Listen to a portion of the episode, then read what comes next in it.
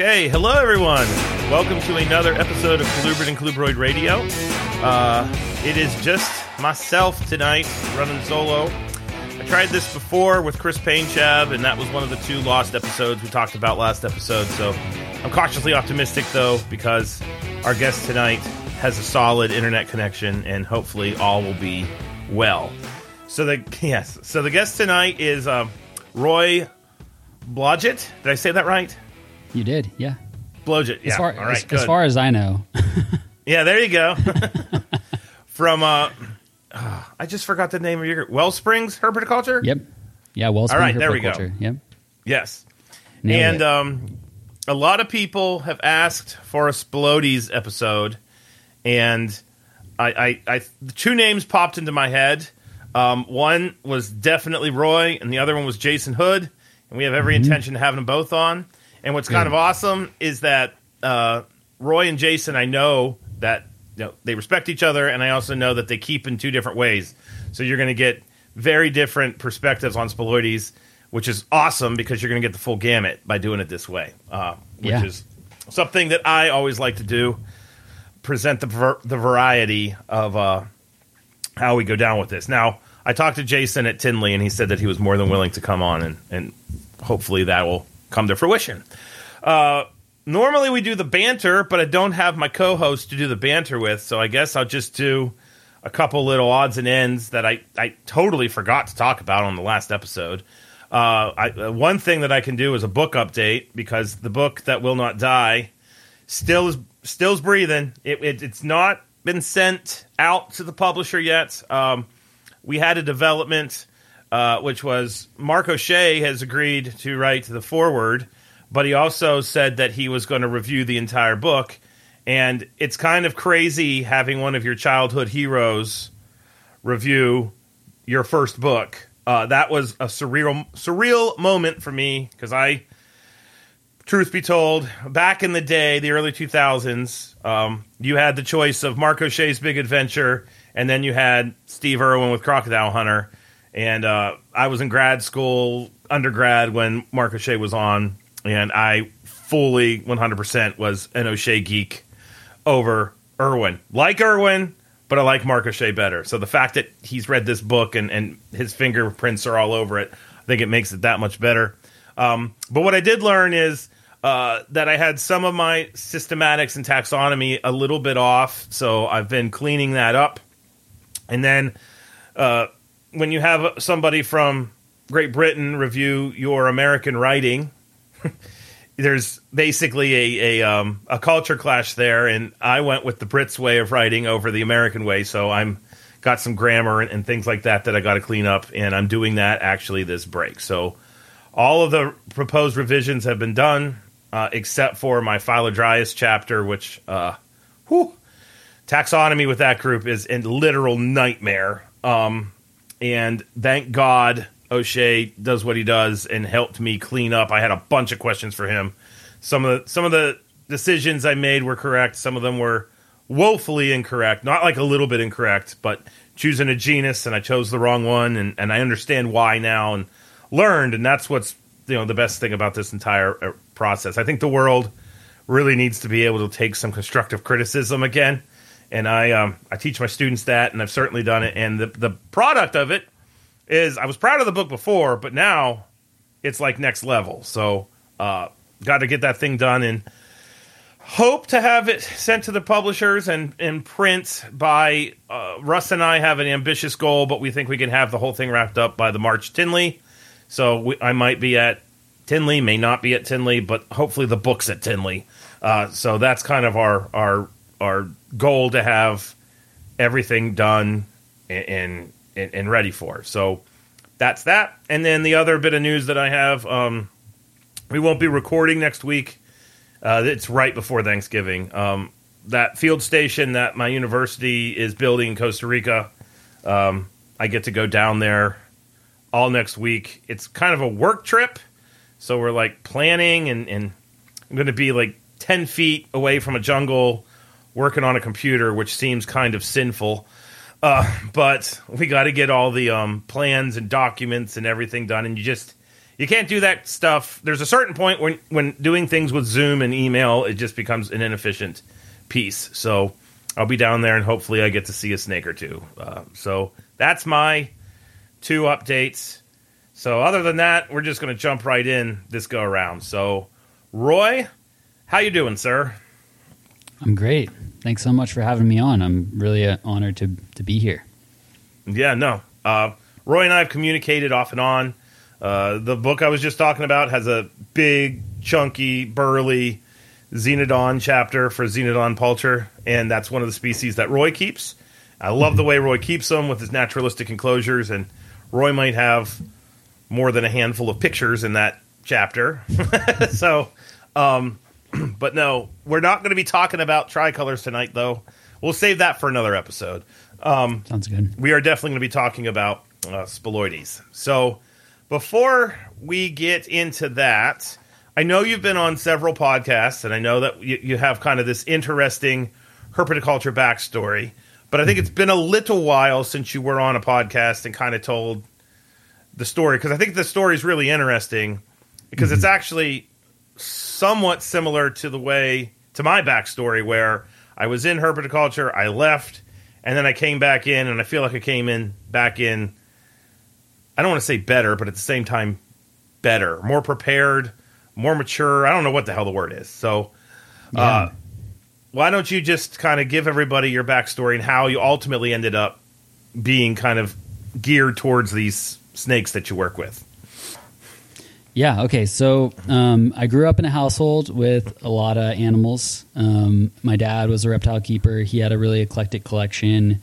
Um, he also had a bunch of tarantulas. And I think at one point we had something like sixty-five animals in the house. So um, it was just kind of there for me. It was in the in the um in the water, you know, and that I was swimming mm-hmm. in. And um yeah, you know, my first pet was a California king snake. One of my earliest memories is being three years old. My dad bought me this little California king at a reptile show. And um yeah, so you know, growing up as even just as a little little kid, reptiles were around, herpetoculture was happening, um or at least reptile keeping was happening. Mm-hmm. And um, in entering into my teenage years, it kind of accelerated for me, and I really started to get deeper into it, and um, really wanted to learn how to breed reptiles. You know, I, I, I had, you know, ten years worth of reptiles magazine issues that my dad, you know, was a subscriber to, that I just like, I read every single one cover to cover over and over and over again until they were just shredded. And um, I started breeding bearded dragons and um, a couple other, you know, random reptiles here and there. Um, but I was developing a pretty strong interest in um, big neotropical colubrids. Um, so yellow-tailed crebos, black-tailed crebos, um, spilotes, uh, pseustes, and Um, I spent a lot of time on the Indigo Forum on kingsnake dot com, which was kind of the center mm-hmm. of gravity of that community at that time. This was around two thousand five, two thousand six. And I remember um, coming across um, um, someone posting about um, their Spilotes sulphureus. And I had never seen this species before. Um, up to that point, except for I think in a couple couple like um, images from like that uh, Into the Fields column that was on Reptiles mm-hmm. magazine, and, which was like my favorite part of the magazine, and I was just blown away. Um, at this time, those snakes were classified as Pseustes sulphureus, um, and um, were also grouped alongside Pseustes poecilonotus, um, which is now Phrynonax. And these, all these kind of arboreal, um, big eyes, sight-oriented colubrids really drew my attention. And um, not long after that, I had an opportunity to purchase a pair of uh, one point one pair of sulphureus that came up on the kingsnake dot com classifieds. And this time I was, um, I guess I was fifteen or sixteen years old. And um, it was a pretty unforgettable experience receiving that box and just um, opening up this box and having this uh, nine-foot yellow um, male sulphureus come out, just full threat display, puffing up, trying to trying to bite my face. Just it was like, holy moly, I've never seen anything like this before. And um, within a week of having those snakes, I realized that the female was gravid. Um, Whoa. So these were these were both wild caught imported um, snakes that um, were fresh off the boat pretty much when I got them. And um, so this female had come in gravid. And I kind of had this moment of just like, holy crap. Like, I'm about to receive eggs from these snakes. And at that point, um, only one person that I know of in the U S had hatched those snakes. And um, his name is Tom mm-hmm. Davis. He had hatched them, I think, the year before or maybe a couple of years before. Um, he had hatched one clutch at that point. And um, so these were kind of like totally unknown snakes for the most part. And um, I had actually never hatched eggs from a snake at that point. I had, I had hatched a lot of lizard eggs, but never snakes. And I was excited and terrified. And um, I remember, you know, reaching out to a lot of the guys on that forum um, for advice. And, you know, a, a few of them really helped me out in terms of getting the, those eggs set up for success. And, you know, I, I hatched them after ninety-seven days of incubation. All of them hatched using a little HovaBator oh. chicken incubator. And um, and that was like a completely life-changing moment for me. Um, you know, I was I was living in a trailer park with my mom in the city. You know, pretty poor, um, mm-hmm. not the easiest life, not the easiest life circumstances. And you know, I just remember like every single day, checking that incubator two or three times a day to see mm-hmm. any movement on those eggs. And, um, you know, I remember getting ready for school and going to check the incubator out the door and seeing, um, you know, a little cut in one of the eggs and just being like, I'm not going to school today. Yeah. and, um, And my mom was like, no problem. You, you know, that's, that's fine. Mm-hmm. This is important. And I just sat there and just waited for the eggs to hatch. And, you know, over the following, you know, twenty-four, forty-eight hours, all of these eggs hatched and these beautiful little black and white, um, snakes or black and gray snakes emerged from these eggs. And, um, yeah, it was, it was a profound experience. And I, re- I just remember being really keenly aware at the time, seeing those eggs hatch, that um, very few people ever had witnessed that before. And that I was um, really um, fortunate to have that experience. And um, yeah, so that was a huge moment. And honestly, not so long after that, within six months of that, or, or maybe even a shorter time frame, Um, things kind of deteriorated for me in my living situation at home. And um, I, I kind of was just in a predicament where I kind of had to get out of that environment and get out on my own. And that meant um, finding homes for all my animals. And so I kind of um, hastily um, gave away and sold all of my reptiles, um, including all the baby sulphureus. Um, and... And kind of quietly just disappeared from herpetoculture and, and spent um, the next ten years, basically all of my twenties, essentially, um, just kind of taking care of myself, learning how to um, mm-hmm. um, be an, an adult. And, um, you know, after that ten-year um, hiatus, uh, a, a lot of, I should also say that a lot of that time I was kind of focused on Um, like nat- developing naturalist skills and kind of ecological mm-hmm. literacy. And um, I, did, I was doing a lot of like wildlife tracking and just um, just spending a lot of time outside by myself and um, doing a lot of field herping. And, you know, around, um, I think it was um, late summer of twenty eighteen, I started to kind of get the itch again and was kind of like, you know, I think it, I think I'd like to keep a couple snakes and see how it goes mm-hmm. again. Um, you know, it was a really painful experience. And I, like on some level, I would even say kind of, kind of traumatic, um, dismantling my collection the way that I had to and kind of getting out of the hobby. And also I think at that time I was, I was in over my head, uh, you know, as a teenager working with a bunch of really big, um, complicated species to work with. Um, and it was definitely too much. And so I, I remember being really keenly aware of that, um, when I was starting to think about getting back involved, but I felt like, okay, I'm in a much better place in my life. Um, I'm an adult. I have some income. And, um, so I, I was like, well, if there's a species I want to keep, it's, it's Spilotes sulphureus. Um, and, yep. um, you know, it was like, that's, I was just that, that, um, image of seeing those eggs hatch was just seared in my mind. And, and so I Googled, you know, like, is anyone working with, you know, with these snakes? And, um, I quickly found Jason Hood. Um, at this time I wasn't even on, I wasn't even on Facebook or anything like that. So I didn't even know Facebook was like a, where the herp community had coalesced at that point. It was kind of a surprise when I, when I learned that. Yeah.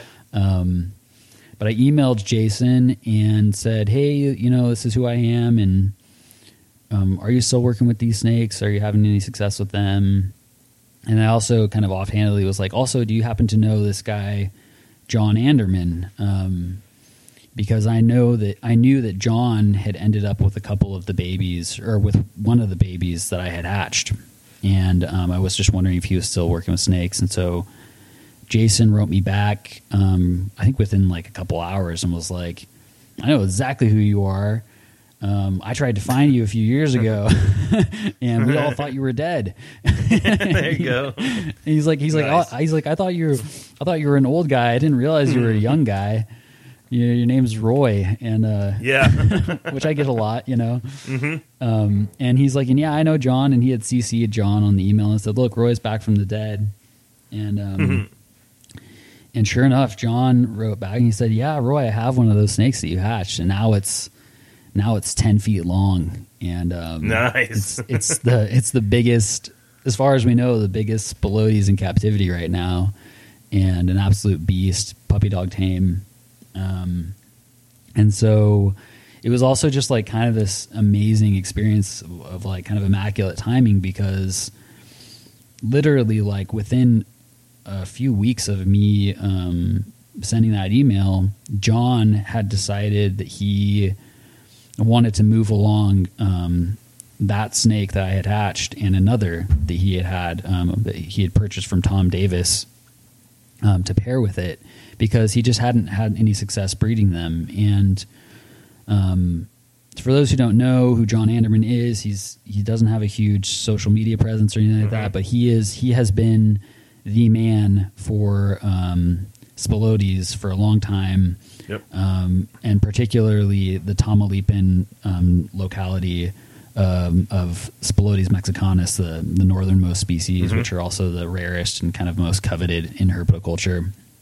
Um, so for him to not be having success with them was just pretty aberrant. And um, ultimately, long story short, he sent me those snakes, and I got to receive this snake that I had hatched. Um, That's crazy. You know, ten years, eleven years prior. Yeah, which was just crazy timing. And um, I soon learned not long after that that um, the other snake, um, the reason why they hadn't been breeding was because they were both males. Well, there you go. That's a problem. That was yeah. a problem. Uh-huh. And so, um, and so I learned that because um, keeping them together, um, I kept them in this kind of interesting vivarium kind of modeled after John's vivariums, where he kind of keeps them in a a two-level um, animal plastics um, setup with a pass-through between them that he can open up or close. And so when I opened up that pass-through, um, I was noticing some really interesting behavior that looked kind of kind of like combat. uh, you know, at first I was like, is this courtship or is what's happening? You know, my big, my big male, um, was chasing the other one and kind of They were doing the whole arm wrestling thing, you know, and pinning, mm-hmm. and a little bit of tail biting happening. And I was like, this isn't going well. And um, and ultimately I sexed that other snake and was like, yep, sure enough, it's male. So I ended up finding another home for that guy because I didn't have room for two two big males. Um, this other snake was approaching ten feet as well. And um, and kind of began searching in earnest for an adult female uh, Spilotes sulphureus, which is necessarily yeah, the easiest thing to find. Easy to find. Uh, yeah. And mm-hmm. um, and I think it was maybe six months later or something like that. Um, one popped up on Fauna Classifieds, and um, I I bought it immediately. A wild caught import, uh, green phase female, and um, you know, she at this point, like at the time that she arrived, she was eight hundred grams, and mm-hmm. my male was about twenty-eight hundred grams. Holy crap. Um, so a huge, you know, size difference. And so I was like, okay, I've, I've got some time and some work to put in here to get this girl mm-hmm. up to size to even be in the same ballpark as him. And um, so I started working on establishing her. And then a little while later, I got another female from the same folks, um, another imported female who's even smaller, five hundred grams. And um, so the last few years have really been about um, getting those two females um, properly established and um, ready to breed with this big male, while simultaneously knowing that the clock is ticking with this male because, um, you know, that when I got him back, he was already eleven years old. And yeah. um, because he is part of that first generation of sulphureus born in captivity, we don't actually really know their lifespan. He's going to be kind of mm-hmm. the one to tell us. And, um, but we do know a little bit more about Pilatus, and usually twelve to fourteen is kind of what you can expect. So right now, that big sulphureus, um, he'll be fifteen in two weeks, um, and still going strong. So, um, it'll be interesting to see how, how long he goes. But anyway, um, now both of those females are much bigger. They're up around two thousand grams. And um, the last couple years um, has been a has been a kind of a, a project of trying to get them to breed and trying to get viable eggs. And um, the first two years in a row, I got um, I, I received eggs from that green female, that slightly larger female, but they were infertile. Mm-hmm. And um, then last year, I um, I received a clutch from her again, the third year in a row, um, mm-hmm.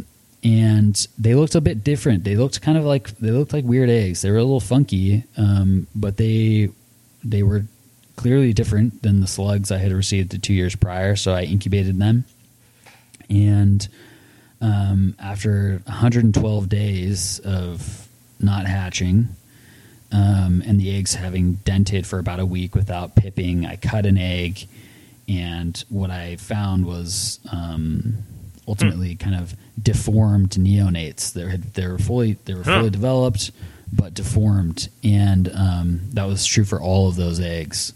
So um, that was a bit of a heartbreaker after yeah, totally. after you know so much time put in. Um. And then um, this year, um, on August second, I actually received clutches from both of the females. So Whoa. the slightly the smaller day? female on the exact same day. And that's interesting. Yeah. Um, and huh. they also nested in the same place. They nested together, which was really oh, cool. interesting. Um, so, um, but it was interesting to receive eggs from both of them. So it's the first time that the the smaller female is kind of a yellow, like more gold phase female. That's the first time she laid eggs for me. And um, she laid eggs about six hours before the other one did. And um, it was kind of a similar thing. It was kind of like, I'm not positive these are fertile. They look a little bit off, but I'm going to I'm gonna put them in the incubator. And um, just um, this past week, those eggs hatched, and um, yeah, I know. Congrats, all, all man. eleven. Yeah, so all eleven of those eggs hatched, and um, yeah, so it's kind of a full circle moment here, mm-hmm. you know, with with sulphureus, and um, all signs indicate that that male seemingly got the job done. I, um, mm-hmm. you know, I kind of after that clutch last year, I. I had the feeling that those those eggs may have been a result of parthenogenesis, just because of the way they were presenting, yeah. and um, a lot of people kind of had that same kind of hunch about it. I also just had never really witnessed courtship, or at least obvious signs of courtship, and so um, I kind of expected the same this year, and um, I that's I don't think that's the case, just because all of these babies are so vigorous and healthy, and they all hatched, so. Yeah, that's a bit a bit of a fire hose intro, but yeah, um, that was good. That's that's the full circle. hmm. So, yeah. The babies that you just received mm-hmm. are the progeny of the first babies that you hatch. Seemingly so, yeah. Over a that decade seems ago. To be, yep. That's that's a pretty badass story. yeah, it's pretty amazing. uh huh. Yeah. No. That that's. That's super cool. So, um, with with the sulphureus, uh, I know that you're a big time naturalistic keeper. Uh, I, mm-hmm. I know that you know your ethos for, for keeping is definitely more on the naturalistic uh, mm-hmm. side of things. Maybe not necessarily bioactive one hundred percent, mm-hmm. but but naturalistic. And one of the things I teach my kids and or my students is that.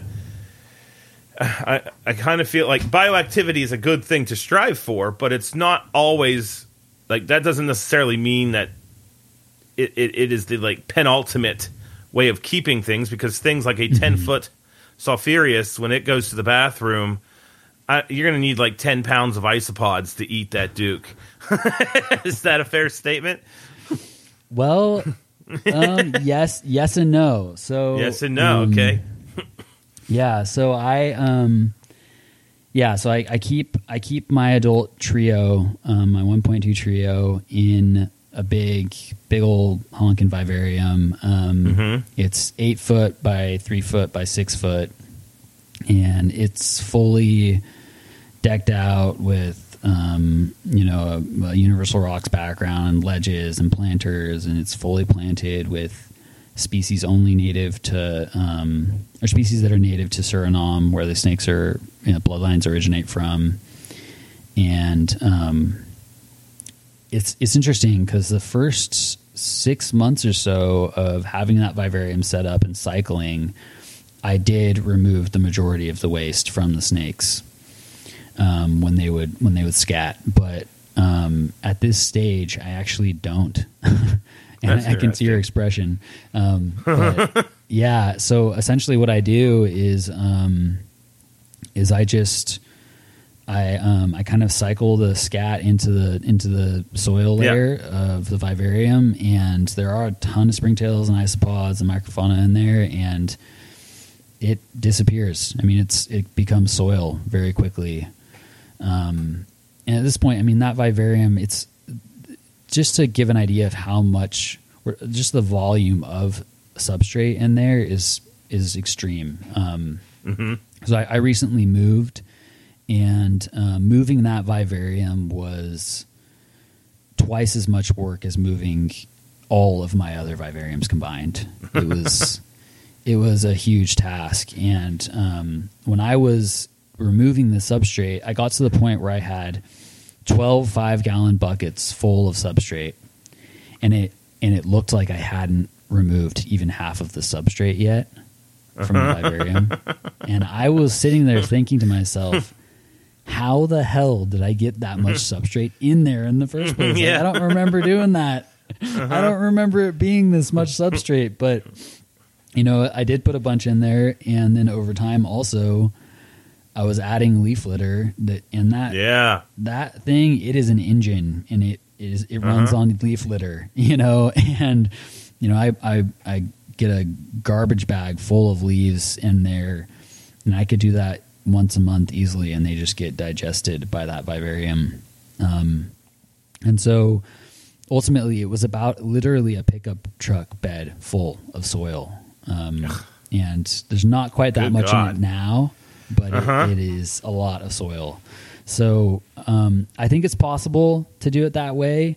I haven't had any issues. I don't have issues with like smell or like, um, you know, a super nitrogenous, you know, nasty buildup in there or anything like that. Um, it seems very healthy so far, but um, I'm also unsure of like what the long-term, you know, carrying capacity is, you know, at yeah. this point that, that, that vivarium's been up and running for two years at that and has been doing great. But at some point that might, have, I might have to change, or I'll have to probably, you know, remove a quantity of substrate and replace it, that kind of thing. So that, that gets us to your, your way of keeping, yeah. which is these animals aren't in, they're certainly not in rack systems. They're certainly not being kept in a, you know, a P V C enclosure with stick here, stick there, hide box mulch. Yeah. So, so what kind of, what was the driver for not necessarily keeping the snakes that either of those ways, and mm-hmm. rather building this big naturalistic vivaria? Because I, like you, one of our definite similarities. You don't mm-hmm. hear many people talk about how the emphasis of their colo- their collection is like South American colubrids. That just isn't like there's there's there's all people have North American colubrids. They have old world rat snakes, but I can only really think of you and me that have a div- and I know there's more than us, but yeah. it's like kind of this foci on xenodontines is what many of them mm-hmm. are. Though yours is a colubrine. But basically, um, the South American region. So I know yeah. that that has something to do with your naturalistic keeping. But uh, mm-hmm. what what was your driver for basically saying, I'm not going to keep these uh, the way that lots of people do. I'm going to keep them the way I want to, and that is going to be a naturalistic way. So, like, yeah. kind of talk through that process, because I think that this is really cool. Yeah, so... Um... You know, I mean, I think that in some ways it's, I've always been interested in that way of keeping, you know, even, even mm-hmm. back when I was a teenager keeping these snakes, I did still, um, at, you know, in some ways in that time, I was kind of doing things in a kind of avant-garde way for, for that time period, because I was still mixing my own substrates, um, not very different from the mixes I make now. I still was using leaf litter that I would collect mm-hmm. outside, um, you know, the whole bioactive wasn't a term that was yeah, in popular usage not. at that time at all, you know? And, um, but, but I, you know, I was, I was striving to create the most natural environment I could within, you know, my extreme limitations at the time. And, um, yeah, you know, I think that having that background kind of as a naturalist, spending that time, that ten mm-hmm. years away and really focusing on field herping a lot and, um, and just being out in nature a lot, I, um, I really just like that's that's what's inspiring to me about working with yeah. reptiles is is connecting with that, um, and you know I I I think about like the Amazon for me, like I have like an almost kind of like it has like an almost mystical reverence in my mind, you know, as like mm-hmm. this is like the cradle of like the most biodiversity in the Western Hemisphere is here, yeah. you know, and it's just, mm-hmm. it's just, it's just extraordinary to me to think about it and to imagine it. And, um, just like, there's something enigmatic about that. And so I think that, um, part of it is just seeking to replicate that. Um, but also it's acknowledging that, um, you know, all of these animals and, you know, exist in like a, they're in a, they're in a co-evolutionary relationship with their surroundings, you know, on some mm-hmm. level, of course, you know, and um, I think that there are interesting novel behaviors that you can observe um, if you strive for a higher level of um, natural replication and keeping. And, um, you know, for me as a, as a reptile keeper, um, that's kind of my highest priority actually is, is um, providing the um, environments for my animals to express the broadest array of natural behaviors that I can see. Um, and that's even higher for me than, than breeding um, and reproducing them is necessarily, although obviously that can be one of those natural behaviors mm-hmm. um, that may emerge from that. And so, um, yeah, that's kind of the philosophy behind it, you know, and, and it's definitely, um, it, it imposes limitations, you know, totally different oh, yeah. limitations. No. And, um, I was so aware of that when that was part of what I was really aware of when I was coming back to herpetoculture was like, I don't want, I don't want to exceed my limitations the way mm-hmm. that I did when I was a teenager and get in over my head. And so I want to kind of build up slow. I want to keep a smaller volume of animals, but I want to keep them in more interesting and elaborate displays. And I want part of the interest of keeping them to be maintaining the display. Um, and so, yeah, that kind of, that's kind of how it all has coalesced and tied in for me there. Yeah, no, I, I can, I can speak to that as well. I, Just like right there is my mm-hmm. wall of Lampropeltis, which uh, obviously if you're listening to this, you can't see it. But um, I kind of made a decision. I've talked about this before, where when I got back into this, kind of like you, um, I knew I wanted to do something with colubrids, and I did the old world rat snakes, and they just didn't work out. And mm-hmm. I thought about the climate of my house, the, the you know, the humidity levels. I've got this kind of weird humidity thing going on, and I just was like, you know, it's like always like Georgia here, and I thought, oh, Lampropeltis gatula lives in Georgia. Let's just collect those. And so that's literally like bing bang boom.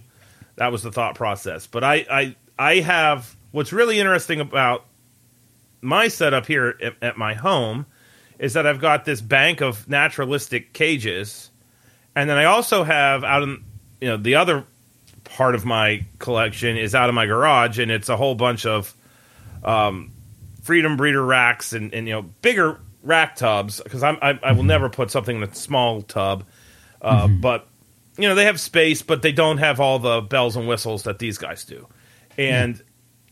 I too, like you, absolutely one hundred percent natural history is the driver of all things in my life professionally.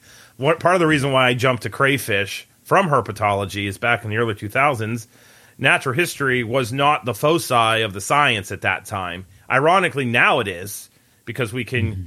or it, it's come back as a foci because we have things like trail cameras and we have drones. We have all these ways to observe reptiles we didn't have before where we can actually see novel behaviors. But early two thousands, if you were in graduate school, you were going to contemplate a PhD, you were going to do a um, PhD with phylogenetics, and it was going to involve going out, catching snakes, cl- cutting their tail tips or ventral scales off, and then maybe throwing them in a jar, going to a museum, which I wasn't really into. Uh, but I wanted to do, like, I wanted to study natural history. Having these enclosures in my house absolutely scratches that niche. And mm-hmm. what's really cool is I've set these enclosures up the exact way that I saw the habitat for Florida king snakes when I was down around Bell Glade and in the cane fields, which is my favorite look. And obviously that's not a natural habitat, which also to me mm-hmm. makes it a little bit more interesting because yeah. they are so successful there. But uh, I, I took a video of it and I put it up on social media today. Like I looked in my Hernando Florida King enclosure and I purposely have it set up where there's um, a bunch of oat grass. I let it grow up and then die and then fall over. And the damn snakes are literally doing the cryptic basking coil. Oh, yeah.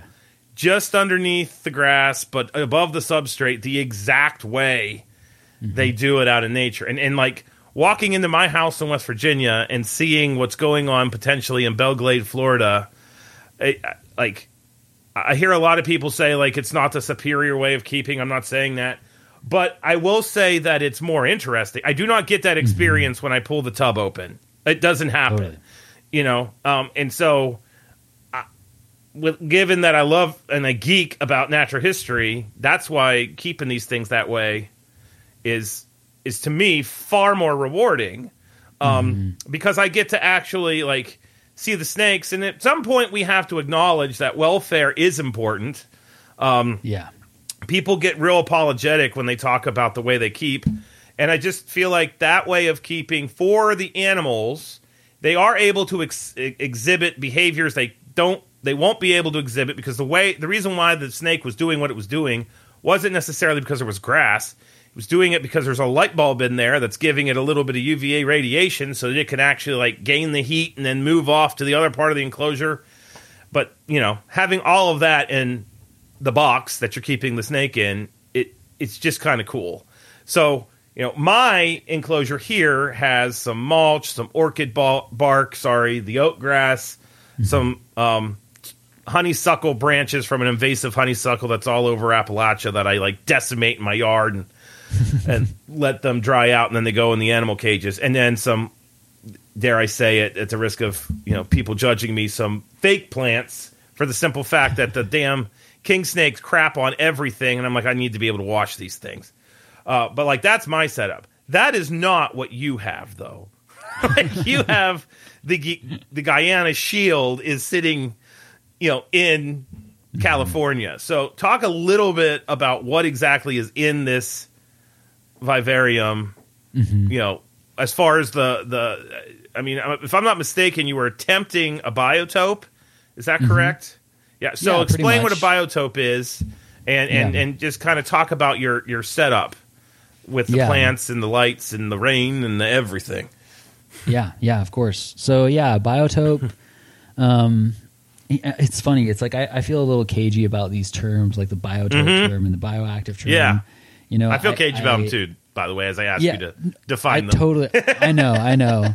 I know we're in the so. same boat there. But um, because I just don't want to be like one of those guys that's like, this is mm-hmm. what it is, you know. But um, yeah, well, you didn't do it yeah, because it's called a biotope, but it just happens no. to be called a biotope and you did it. So exactly. And I actually didn't I didn't mm-hmm. even know what a biotope the biotope was a term when I was doing this mm-hmm. until, you know, after yeah. I'd done it. But um but a biotope essentially is um it's essentially building a vivarium where everything in it is seeking to be from um, a certain region or locality, yeah. um, including the, the living plants. Um, you know, some people would go so far as like trying to replicate the soil texture and composition, mm-hmm. which is a little bit further than I would go um, personally. But um, yeah, so this, this big vivarium, I mean, actually, honestly, all the vivariums that I have set up are technically biotopes by that, nice. by that um, definition. Um, everything has plants native to where the species is from. And, you know, I, I yeah, again, like I, I, as a natural history geek, part of the, the joy of mm-hmm. keeping things for me is like looking into the vivarium and seeing a little a little piece of that microhabitat um, mm-hmm. that, that that species occupies and trying to replicate that as closely as I can. Um, so in the case of the Spilotes vivarium, I've got over a, do- a dozen species of live plants in there, um, some really big aeroids and some smaller little, you know, vines and um, trailing plants mm-hmm. and um, some bromeliads mounted in the branches. Um, there's a pretty big water bowl. I don't have like a running water feature, but I have a huge water bowl that um, the snakes can actually fit in if they want to. They don't really do that um, very often. Occasionally the big male will, will soak, but um, and then all these, you know, rock ledges, um, you know, and, and a network of manzanita branches for them to access just about every square inch of that vivarium. Um, Yeah, and then the, it's in terms of lighting, I've got um, I use um, Arcadia L E D bars to light it, which okay. produce a ton of light, um, which which allows for that plant growth. Um, especially with such a tall vivarium, you need lights that can kind of penetrate um, a pretty good distance and still put out pretty high par to actually get good plant growth. Um, and then there's also Arcadia um, um, T fives, um, U V B, um, on the snakes in there, the six percent bulbs, which are the, the I guess the forest rainforest bulbs. And then, um, there are three separate, um, basking kind of areas in the vivarium. I wanted cool. the snakes to be able to bask independently. Um, if they wanted to actually have space from each other, I didn't want them to be competing for that resource. And so, um, each of those basking areas has a large halogen alongside a deep heat projector um, that heats the vivarium. And um, it's interesting. Sometimes I will see the snakes perfectly, perfectly spaced out, basking, um, using those three separate areas. And sometimes I'll see them all coil up together in the same spot. Um, it seems like, you know, just depending on their mood to some extent. Um, and then, yeah, it's also hooked up to a Mist King misting system that mists everything in that room. So I, I basically have a, what I call my tropical room. And mm-hmm. in that room, I have species that are only native to the Guyana Shield region, um, which basically allows me to kind of set basic ambient parameters for the room itself, and then to supplementally add heat, um, you know, basking opportunities and stuff like that. But um, yeah, the Mist King runs um, a few times a day, um, and I do. I do replicate the wet and dry season um, cool. using the Mist King. Um, throughout the year, I have I have basically a a fifty-two week calendar that I follow. Um, oh, cool. That that tells me, okay, on this day I'm adjusting my lights. You know, for my temperate species, I'll adjust my lights on my thermostat. Um, so it's a nice gradual change. Um, and with the the tropical species, I adjust it for primarily the humidity. And, um, and the misting. And um, I also pair that cycling alongside it. I do food cycling that aligns mm-hmm. with that. Um, so I offer a lot more food, um, or I offer more frequent small prey items during the so-called wet season mm-hmm. and less frequent um, larger prey items during the dry season. And I think that that's been part of what um, has been encouraging the females to cycle um, so consistently. Um, mm. Even if I haven't been getting the the the male, the, the right the triggers right for the male to breed, um, I have had really consistent um, results with the females cycling and um, producing eggs. Gotcha. Um, so feeding wise.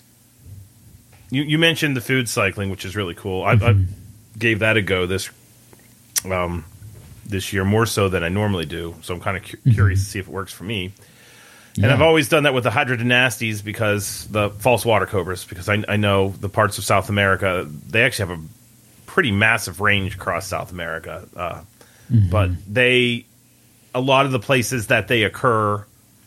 And a lot of the places that we think our animals and herpetoculture came out of absolutely have a, they don't necessarily have winter, summer, but rather dry, wet, and then there's, you know, temperature fluctuations associated with that.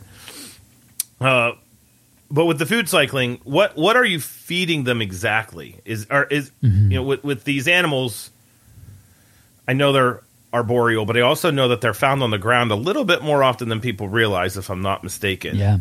Yeah.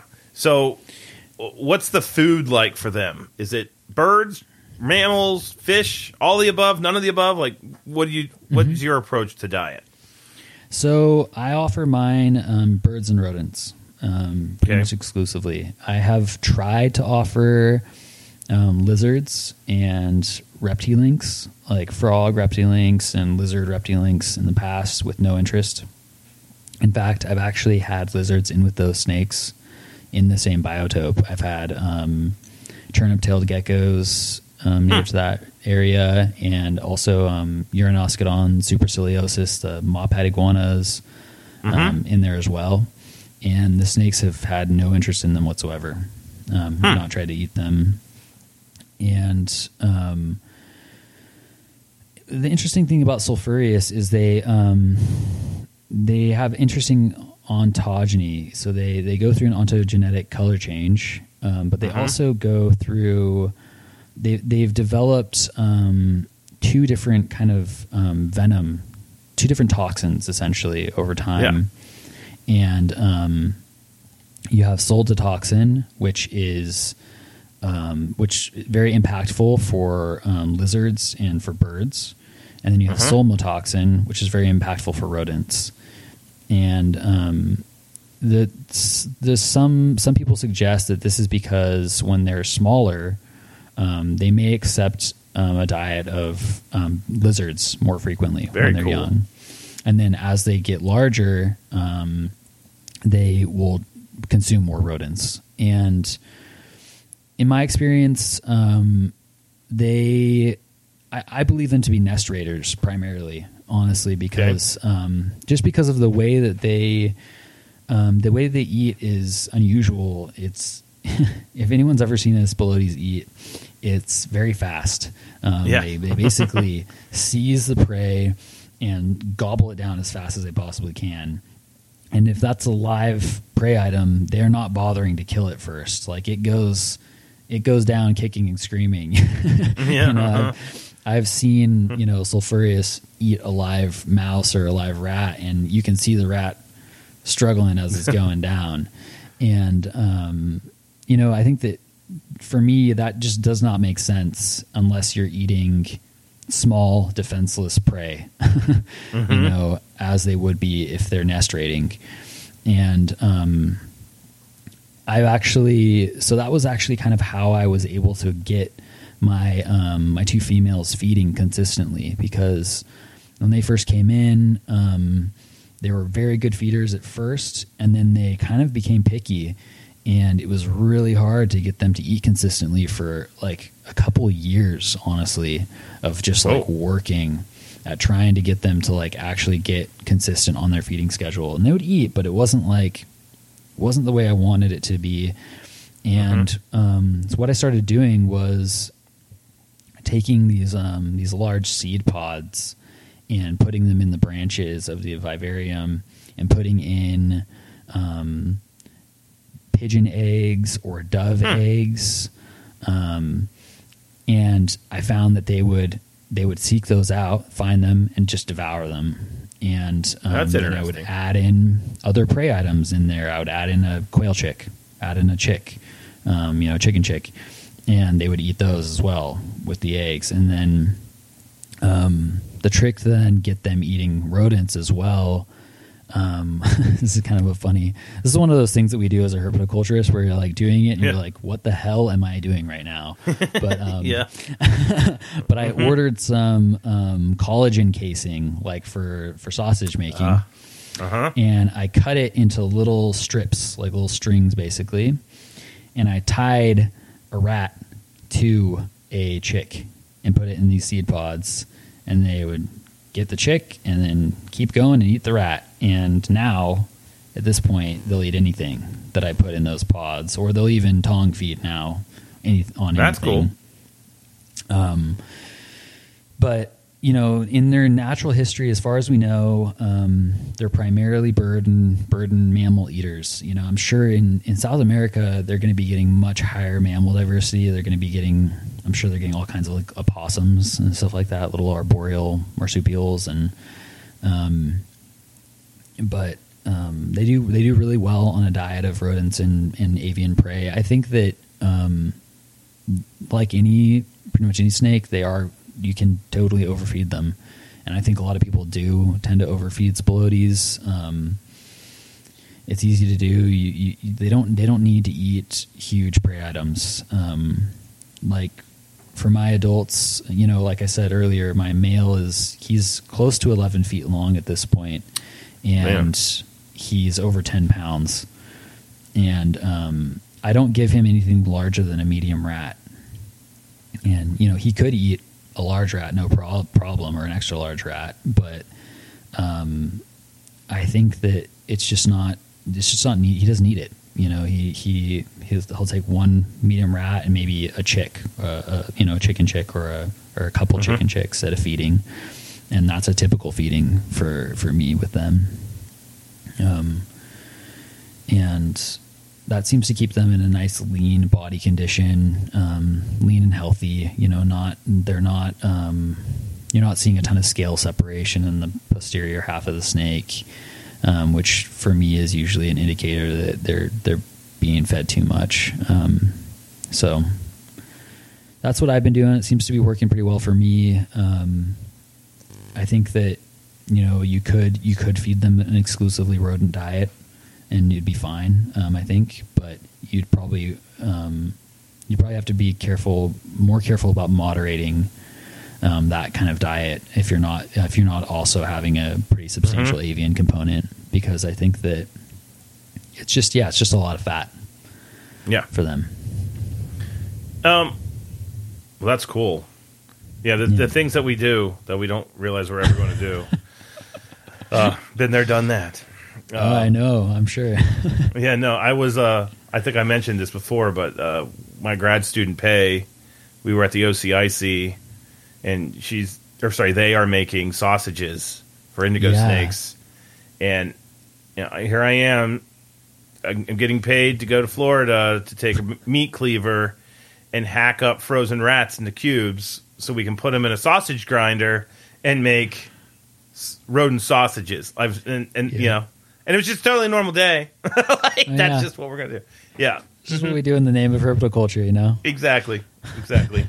um, and that was also the day that I found out that I have a sick, twisted fascination with taking meat cleavers and doing perfect cross sections of rodents. and like looking at them like a biology textbook. So, yeah, I learned something about myself that day, and I don't know if it was good. Anyway, um, no judgment here. uh, yeah, no judgment. Thank you. Uh, I have a, a question though about the, the venom, or sorry, Duvernoy's secretions is technically, I guess, yeah. what you would call that, but we yeah. can go with venom. Uh, yeah, I was shocked the first time I learned that Spilotes were rear fanged, and they actually had, you know, biochemically Act, active peptides in there. Yeah. Um, do, does uh, Spilotes pilatus have that as well? That's a question that I that I really want to know. Um, as far mm-hmm. as I know, it doesn't. It doesn't. Have okay, that, that's what I thought. Which is weird. mm-hmm. Yeah, um, no, I don't. I don't know of how uh, too many genera that have you know species that you know one is. Can you think of any off the top of your head that you know one no. is venomous and one isn't? Yeah, I mean, there's there's some that have some medically, not not medically, but they pr- produce peptides. Some yeah. of the Nerodia I know have more peptide activity going on back there than mm-hmm. others. I don't want people thinking Nerodia are venomous, but like right. Nerodia sipidon, um, common water snake, northern water snake, whatever you want to call it, uh, it has heparin-like components in its salivary glands. That when you, mm-hmm. that's why when you get bit by them, you just kind of seep and ooze mm-hmm. blood because yep. your platelets are basically just for pretty then. Um, and I know like other species of Nerodia don't really have that. So like there, there's kind of that bit. But the thing though is like all the Nerodia kind of have the same dentition. But with Spilotes, you it's, it's odd that one has an enlarged you know, tooth, yeah. an opistoglyphus condition, and the other one apparently may or may not have that. So... Yeah, no. Yeah. Super cool. Have you ever been um, nipped? yes. Like, do you, did you have a reaction? Yeah. So um, I have one story about that. Um, I've been tagged a few times by them. I'm, I I I don't really handle them very much, particularly the wild caught ones. Um, mm-hmm. I don't like to mess with. The male is very mellow, like I said. I can totally pick him out. Um, but he doesn't like it. You know, he... Yeah. He, He resists, and so I don't do it, really. Um, yeah. But I have been tagged by the females a couple times, and um, one of the times in particular was interesting in that um, she got me on um, the, the digit of my thumb here, and immediately I felt some itchiness mm-hmm. um, from the bite. And I was like, oh, that's interesting. And um, this, I was like, this might get a little interesting here. And so I kind of was just like keeping an eye on it. And it, it did swell a little bit. It wasn't like crazy swelling, but it was definitely noticeably swollen in comparison to my other thumb. Um, and then that subsided after a few hours. Um, the interesting thing, though, that happened was that I had joint pain in the joint upstream of that um, huh. in my thumb. For like two weeks. Oh. Um, like just, just like a little bit of like an ache in that joint. And that, I mean, it was one of those things where it was kind of like, is this even related? You know, like I don't really know, but uh-huh. it happened right after I got bitten by the snake, and then it just went away by itself after a couple of weeks or whatever. And it was just this very uh-huh. mild, just like, oh, that's kind of weird. Like a little bit of stiffness and pain in that joint. Um, That's kind of the only thing I've had. I've never, you know, I've never let one just chew on me. Um, yeah. and it would be very unpleasant, I'm sure. Um, but there's some interesting papers. There's a couple papers actually now um, from Steve McAsee. I think um, University of Northern Colorado has been mm-hmm. doing some really interesting work on them. Um, I've got links to those in my in my article on Spilotes cool. on my on my website for anyone who might be interested in checking those out. It's really interesting stuff.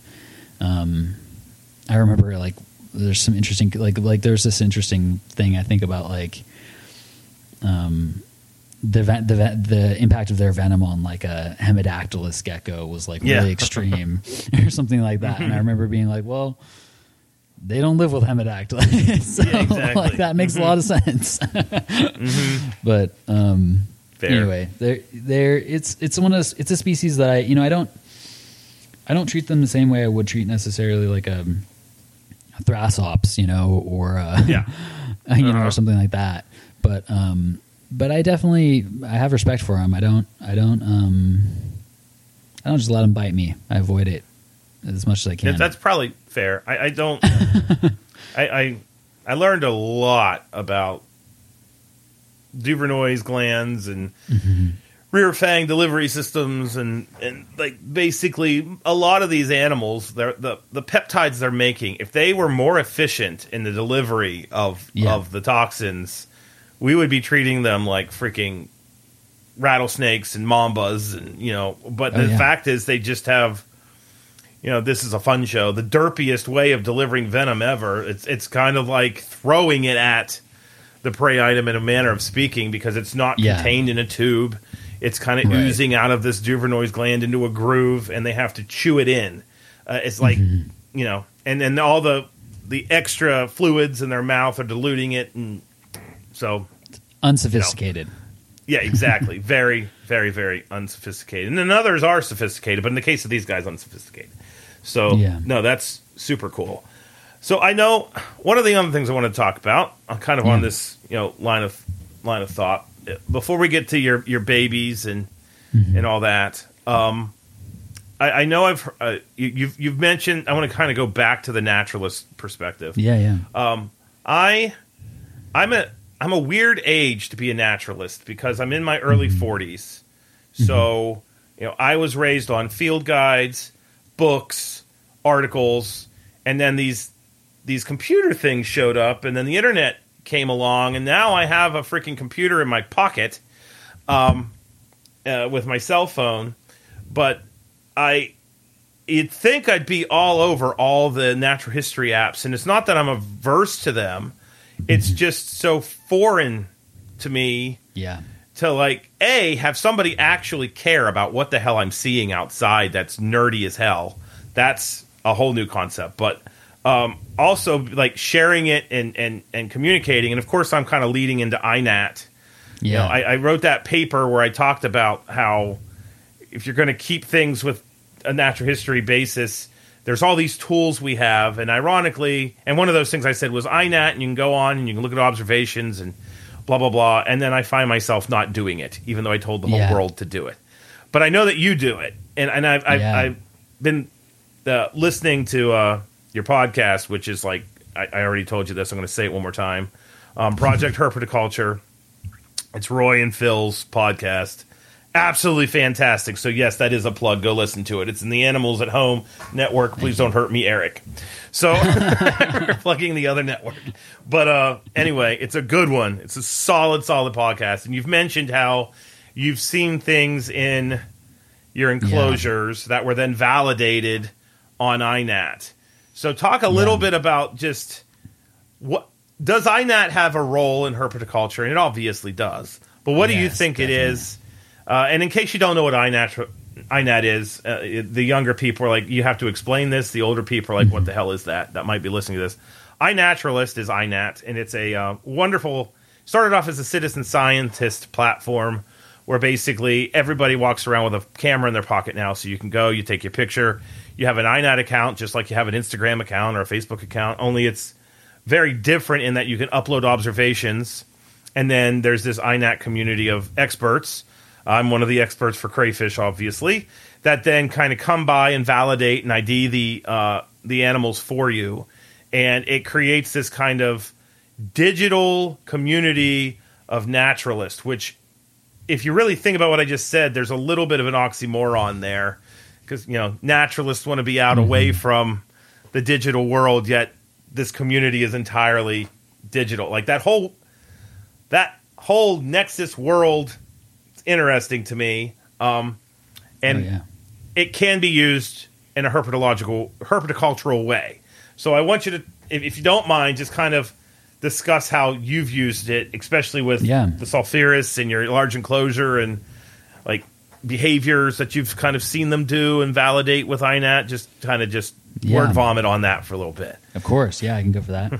So yeah, I mean, iNaturalist, I, I love that platform. I think it's a really useful mm-hmm. tool. Um, you can actually, um, one thing that I highly recommend folks do um, as her, for herpetoculture is you can actually subscribe to a taxon on iNaturalist. And so what the, what you do is you can subscribe, say, to, you know, Spilotes sulphureus, and then every time uh, a new observation of Spilotes sulphureus gets post- posted to iNaturalist, you get a notification on your dashboard that says, "There's a, here's a new observation." And so I've just subscribed to all the species that I work with and a bunch of other stuff that I'm interested in. Mm-hmm. Um, and and then I just, it's kind of like my morning coffee routine a lot of the time. I'll sit there drinking my coffee and scrolling through the iNaturalist observations and just seeing what's there. And um, it's also something I do when I'm like uh, beginning to work with a new species or I'm in research about a species. I go through and I just look at all the observations on iNaturalist. Um, you can kind of select a couple of different um, viewing formats of the actual observations themselves. One's like a grid that's just all the pictures essentially.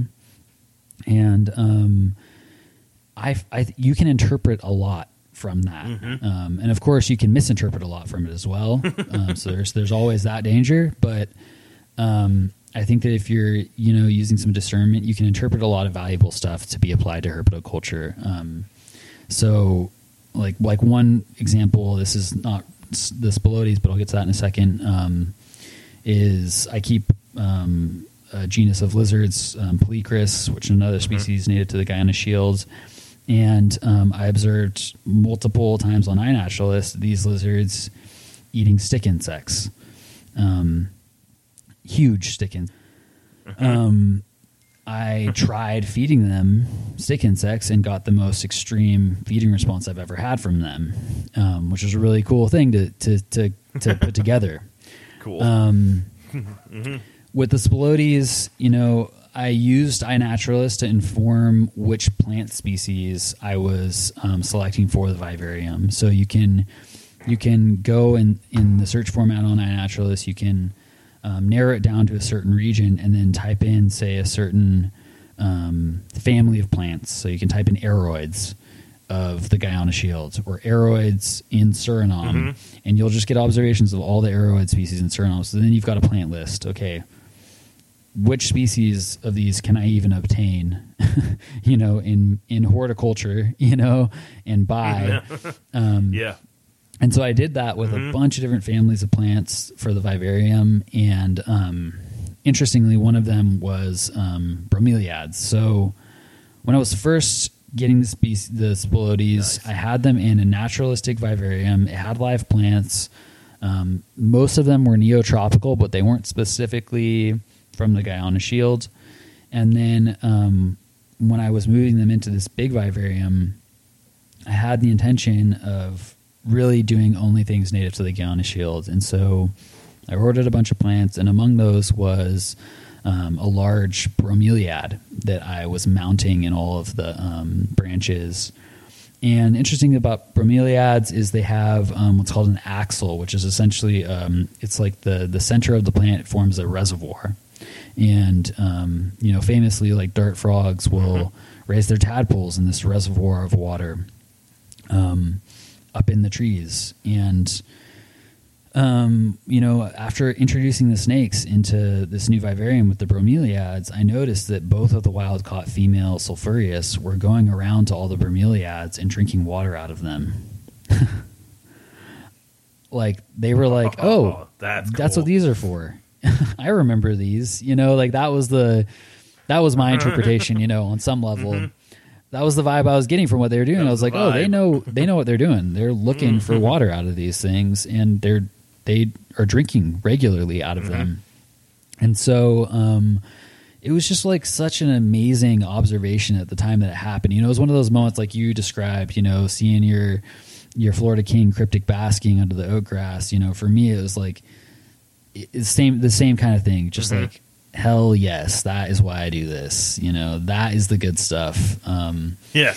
You know, seeing mm-hmm. that kind of behavior. And it also kind of like solved a problem for me in some ways, in that like, where are these like large arboreal snakes getting their water? You know, I mean, obviously they're, they're drinking it from dew and rain, mm-hmm. collecting on their scales, collecting on leaves, but like, you know, that's not happening all the time necessarily.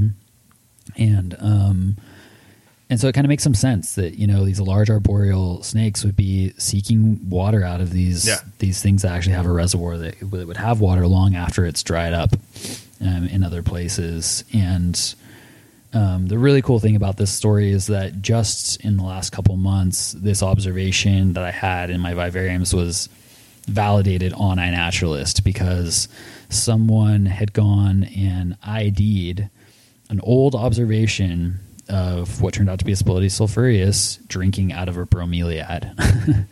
um, and I was like, yes, you know, and, and it was also, it was also interesting because, yeah. because, um, you know, I think that if I had seen that observation, I wouldn't necessarily have known what it was doing. You know, it's like, it's just this picture of a snake with its head down in a bromeliad. And I probably would have been like, oh, maybe it's looking for frogs, or like, maybe it's foraging in some way. You know, I wouldn't have yeah. necessarily known, oh, it's it's drinking, that's what it's doing. And um sure enough, it's there it was. I was like, that is that's that's what it's all about right there. So yeah, no, little little moments like that are are, are they they make it all worth worthwhile. I, I've had a million of those kind of things yeah. outside of herpetoculture, just, you know, doing the the field-based work that I do, and in herpetoculture, like I said, uh, I'm nerding out. Nine, you know, most people would be like, it's coiled yeah. underneath a plant, but like if you if you do the the due diligence and you read and you observe and you're basically engaged, you realize that there's so much more nuance to everything that they're doing oh, yeah. that then we realize. So, yeah, no. And then when you get that replicated in in your enclosure, that's just yeah. like like you said, that's the good stuff. That's literally what yeah another you know, why I do what exactly I do and why yeah, you do what you do. One of my favorites so. with that was I think I, I think I sent this to you a long time ago, but there's this this research paper that I um, that I've read a few times in kind of studying up on the the Xenodon, the tricolors, um, and it's like annual activity patterns of snakes in the Cordoba region of Argentina. And it has like, you know, graphs charting. Mm-hmm. Yeah, you know the paper. Um, I know that paper. And it shows, mm-hmm. you know, the spike in activity, mm-hmm. you know, and observations that you see of these snakes. And of course, it's right when amphibians are breeding and there's lots of rain and water. Um, but also, if you go on yep. iNaturalist, you can actually look at, um, there's, you can look at annual trends of the observations. And the observations on iNaturalist perfectly matches the exact same spike in the graph. It's like, It's just like, it's like, yeah, of course, you know, obviously it's so obvious, you know, that, yeah, that's when you're going to see these snakes that are fossorial, you know, just when there's tons of food and it's nice and wet, they're out. Uh-huh. It's, it's a good time to be out in the open. Yep. Um, if you're a fossorial snake in the Chaco, but, um, yeah, I just, I just love that kind of stuff. It's so fun. Yeah, no, totally. Okay. So mm-hmm.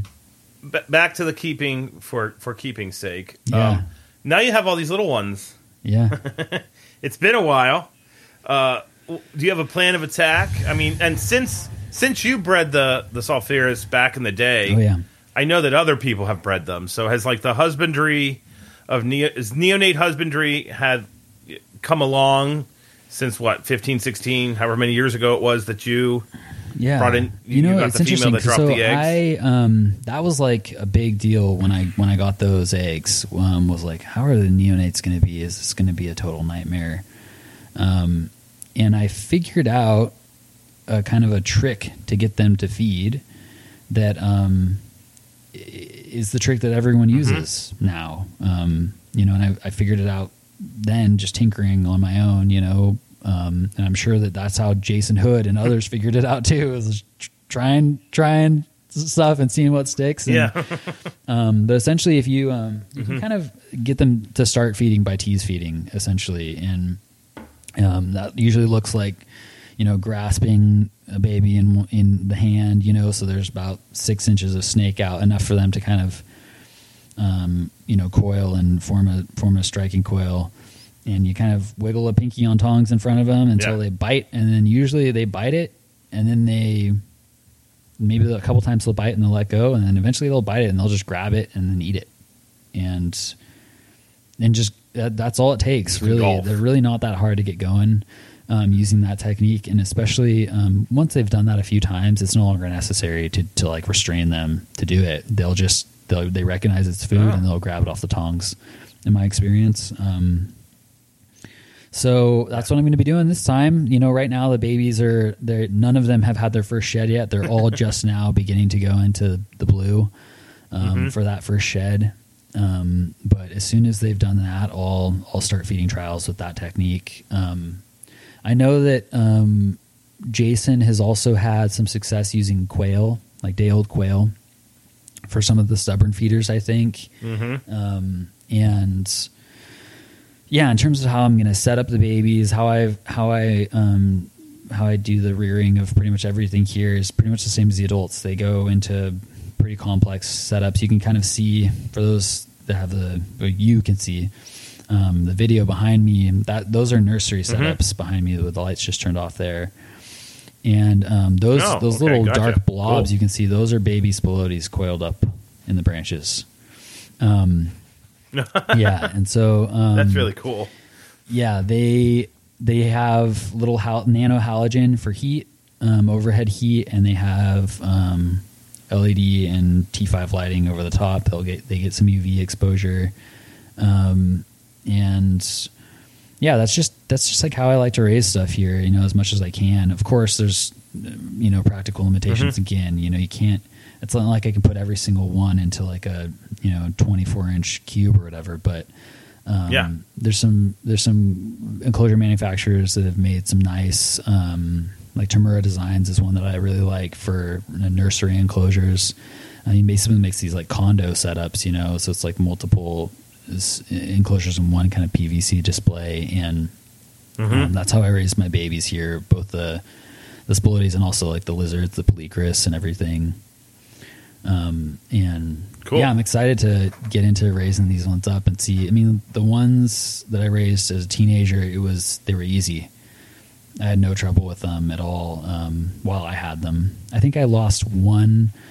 Um, one of the eight that I hatched, I think, um, kind of died unexpectedly, yeah. as I recall. Um, but it had been eating and everything just fine. I don't know, maybe they got a bad mouse or something, but um, it was like a pretty just out of the blue kind of thing. But um, other than that, I remember them being really sturdy. And, and I mean, that's just true in general, I think, of captive born Spilotes, is that they're they're really not that hard as captive born. Um, I you know people sometimes reach out to me and are like, "What do you do with your wild caught? What's your protocol?" And I'm I'm totally willing and happy to share, you know, and and do generously. But I'm also like, cool.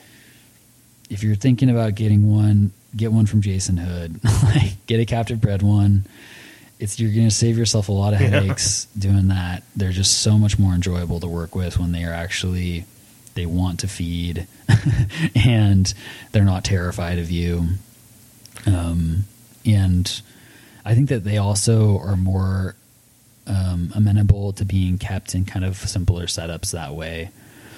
Um, and smaller yeah. setups. I think that, um, you know, when I had my adults now, at one point I had them in smaller setups, like four by two by three um, size setups.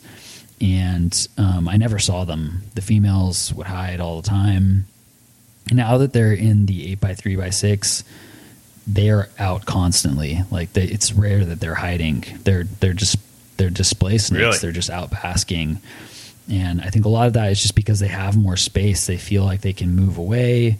Um, and part of that is having a full extra foot of depth. Um, you know, it's going from a two foot depth to a three foot depth in the vivarium. And for a species that whose primary means of escape is flight, I think that really matters because they can sense, like, I've got some space to move here. Whereas, you know, in a two foot vivarium, if I'm standing right in front of the vivarium, they, they pretty much feel cornered. And, um, yeah, so I think that, you know, again, if you are going to go with wild caught, I think that they actually do better in larger, more complex setups or in very simple, like, opaque tub style setups, because I think in that environment you're basically creating a sensory deprivation chamber. You know, um, you're you're reducing stimulus so much that they can kind of settle out a little bit. But the kind of in between place of um, keeping them in kind of like a a big ish vivarium doesn't usually work super well with, with wild caught in my experience. Yeah, gotcha. So, with, with how do I ask this question? I, I don't like yeah. the idea of beginner snakes. That's never been something that I've I've kind of gotten into. But at the same time, eleven feet of snarky yeah. colubrid is a lot. So it is. I, before the show started, you'd mentioned that you mm-hmm. you've kept Spilotes pilatus. Do you think that Pilatus is like work with those, then go to the big boy, or do you think that I think I honestly the think they're go? really similar. Um, I think they're really similar. Pull the trigger and go. I would say. Um, okay. I think that wild caught Pilatus are probably a bit easier, but in, in terms of the captive born, I think you could go right for okay. sulphureus. I think. Um, Yeah, Pilatus are a bit smaller typically, although the south, you know, the Guyana Shield Pilatus that come in get really big too. You know, they get up ten feet. Um, the northern, you know, localities of Pilatus, which are probably not even Pilatus, they're probably they're they're they're a separate species. Um, I'm sure it just needs to be revised. Yeah. Um, they're they're they're a bit smaller, um, but still, you know, an eight or nine foot snake you can expect um, from those. Um, Although yeah. the difference, I mean, yeah. I'm I'm kind of shocked at the difference between like a nine foot sulphureus and an eleven foot sulphureus. You know, in terms of like, like it's a big difference like in, in, in weight, especially like the like the the male that mm-hmm. I have is he's just he's massive. Like I've I've never seen another colubrid like him, other than like you know some of the really big Drymarchon or really big Hydrodynastes. Those are kind of the only things that have a similar affect of just like, holy crap, that is a, that's a serious colubrid, you know. Tyus carinatus is another one. Yeah. Um, but there are very few that, that have that kind of presentation. Um, and yeah, you know, I think I agree with you around the whole idea of beginner snakes. It's like, it's definitely a species that, um, I mean, anyone, anyone, any, anyone dedicated can work with them, right? But, but part of the dedication to them is is space, and that's a huge one. That's a huge limiting factor when working with a species like this. It's just just how big they are and how active they are. Gotcha. Okay, so I guess the the yeah, I have a couple more questions. But we were going to talk about yeah. Phrynonax and, and, and Pilatus, uh, but we're kind of running out of time here. And I feel like it's just worth having you come back on yeah. a couple more times because uh, it's been nice having somebody on that's um, both a naturalist, a keeper, mm-hmm. and interested in American snakes. Like uh, uh, Matt bring Matt has a yeah. lot of friends with his old worlds, and I love you guys that have come on, but it's just been yeah. kind of refreshing to have Uh, an episode of, of um, South American origin. I think this might be the first one where, where that's kind of the fo- so, focus yeah. of the group that we're talking about. Uh, but I got a way ahead of myself and just kind of reared into it. Yeah. So we've got two questions. Mm-hmm. We ask all our guests these, so we're okay. going to kind of do a hard ninety. But um, mm-hmm. why colubrids? What is it of, like? Wh- what about colubrids specifically mm-hmm. drew you in? versus a ball python, yeah. ball or not ball python, but pythons. Yeah. I mean, boas are all over the Americas. Yeah. You've got plenty Epicrates and, and boa and uh, Eunyctes and all those guys. But but why did we? Why is Roy not keeping rainbow boas and he's keeping giant? Why yeah. aren't you keeping eleven foot yellow anacondas? And instead you're keeping yeah, I mean, eleven-foot sulfurians. I'm sure part of it is just like superficial. Just like I like the way they look. You know, I really love the body plan of Spilotes. They're mm-hmm. just really beautiful snakes. They've got really interesting features. They've got an interesting threat display. Um, but uh, but a lot of it, I think, you know, I have kept I kept um, Corallus in the past. You know, I had um, Amazon tree boas at one point, and um, mm-hmm. you know, I've kept a lot of other stuff, but. Um, Colubrids are just, you know, colubrids, dipsatids. That's that's what really interests me. Um, yeah, it, it's something about just their behaviors. Um, I think also there's something about just the di- diversity expressed within those families. You know, there's just so much going yeah. on, and so many different look, different body plans, and different um, niches that they're fulfilling and occupying. Um, you know, and like really. There, there are some colubrids that, that don't do it for me, you know. I mean, I I, I, lo- I love all snakes, but there's there's mm-hmm. plenty of stuff that I wouldn't be really be interested in keeping. Um, and there's something about the Spilotes, though. I think that um, one of the things I really like about them is is they're so polymorphic.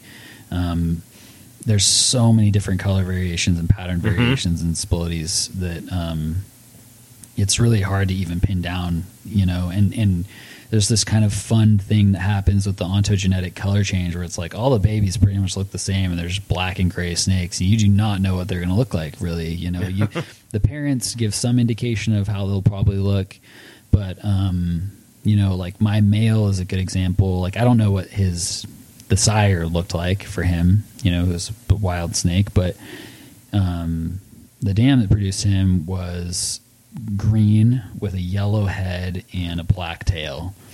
And um, this male that I have, he's like jet inky black with like bright highlighter hmm. yellow markings.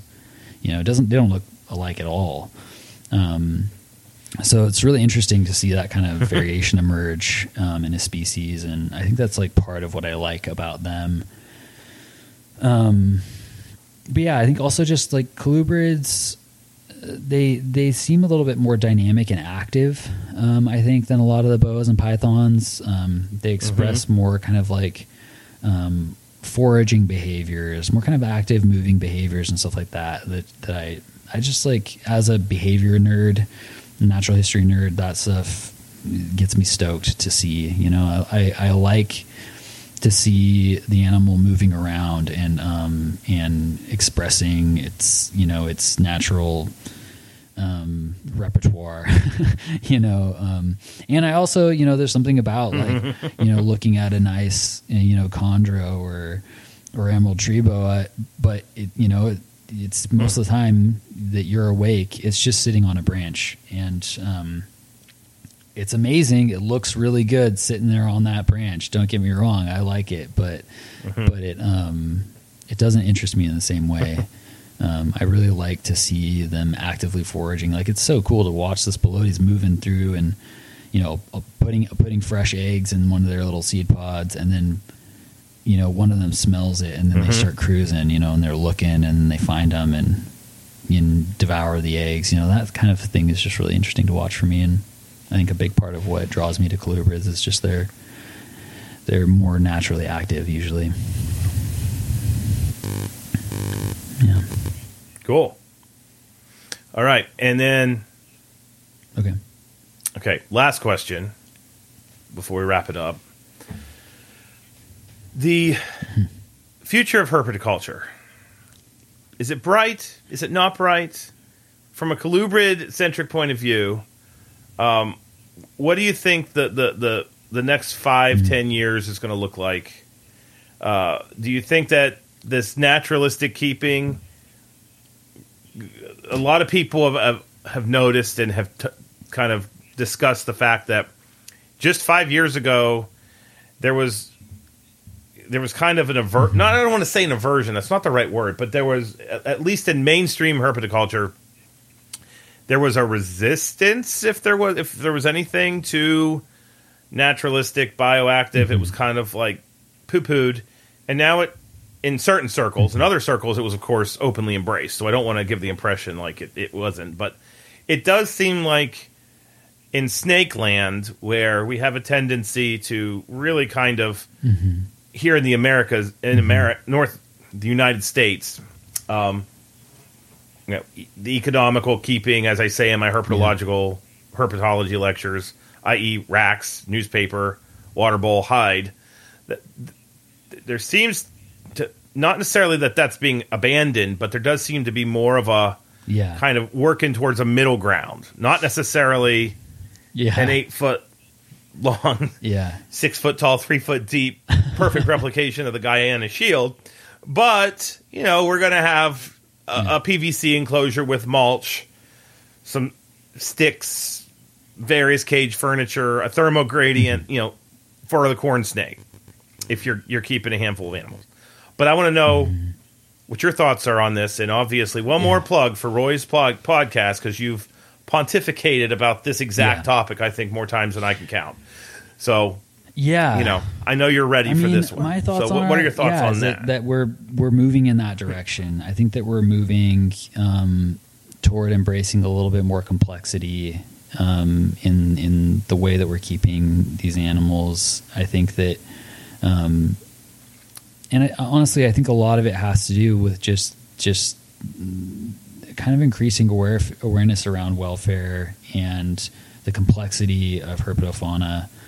Um, you know, they have, they're such stoic creatures. And I think that in many ways, because of that, mm-hmm. um, they will endure a lot, and they have endured a lot in, in captivity over, you know, the, the decades that we've been doing herpetoculture.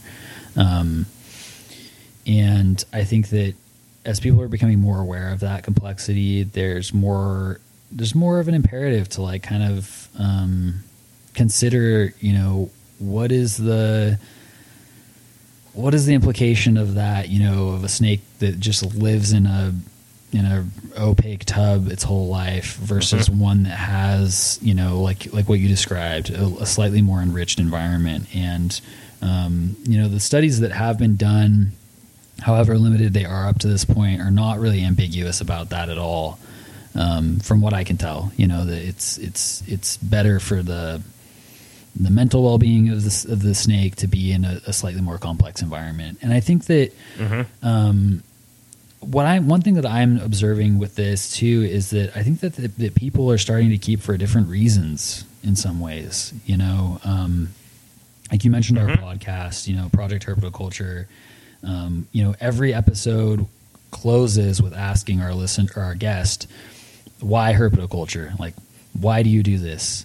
Um, and part of the reason for that is because I think that there's actually a myriad mm-hmm. of reasons why people are doing it, um, that are really different from each other, you know? And, um, sometimes I think that yeah. we don't really recognize that very well as, as a community. We can kind of get into this, Um, picking sides and, and battling one another.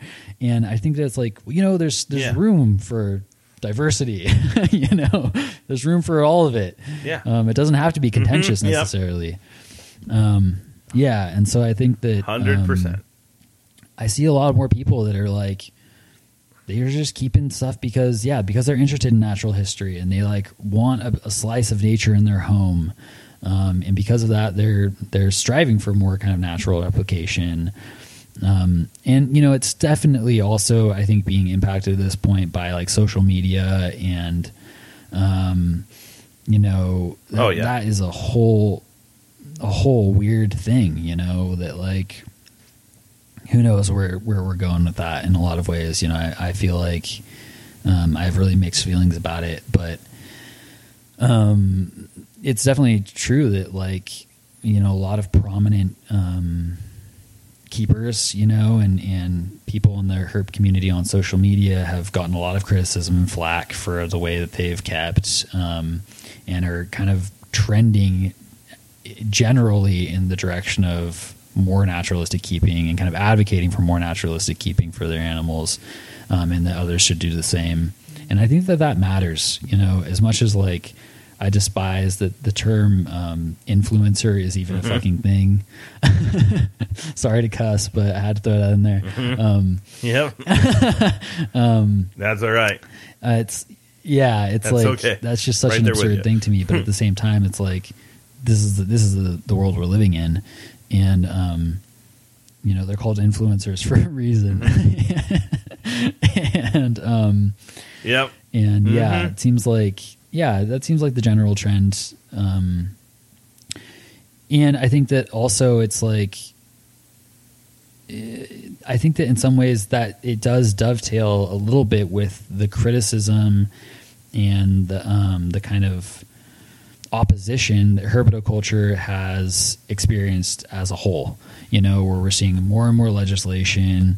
And, you know, the reality is that like, you know, for for the opposition to herpetoculture, there's no better ammunition than showing a, you know, showing pictures yeah. of a bunch of um, snakes in tubs, or you know, it's just it just look it, the optics are bad, essentially, you know, and um, whether the or not you agree, you can you can yeah, yeah you, at some point you have to understand that exactly people don't understand totally. that. We don't keep puppies in tubs. We don't keep gerbils in tubs. We don't keep the bunny rabbit in a yeah. tub. So why the hell are you keeping the snake in the yeah. tub? And I'm not anti-tub. Totally. There's literally tubs in this yeah. room I'm sitting in right now. They serve a purpose. Uh, but it, what we're talking about are the people exactly. who are trying to take these things away from us. and, and, you know. But at the same time, I'm totally yeah. anti-false water cobra in a tub. Uh, I know a couple people that do it, and I just... personally, like uh, on on podcasts, a lot of times people say you can do what you want to do. Don't keep a false water cobra in a tub. like yeah. I don't, I don't, yeah. I can't say that is okay. Um, they they defecate too much. Yeah. The air exchange isn't going to be good for them. They're so freaking active. They respond to light, like they actively bask where they mm-hmm. live. It's an open habitat, so like at some point, I mm-hmm. feel, and I know I'm getting ranty, uh, but that's okay. Yeah. Uh, I think on this particular topic, at some point we do, as a community, need to be able to take some mm-hmm. constructive criticism from within and understand yeah. that change is good. Like, it's you, you, just doing things the way we always did them or doing it because it's economical. It's great optics for the people it's, that want to exactly, take this away from yeah. us. Yeah, well so, said. And I think also it's just to, just to be like... totally real about it. It's like change is coming. Like, like you can resist change all you want, uh-huh. but like the act of resistance is itself a change.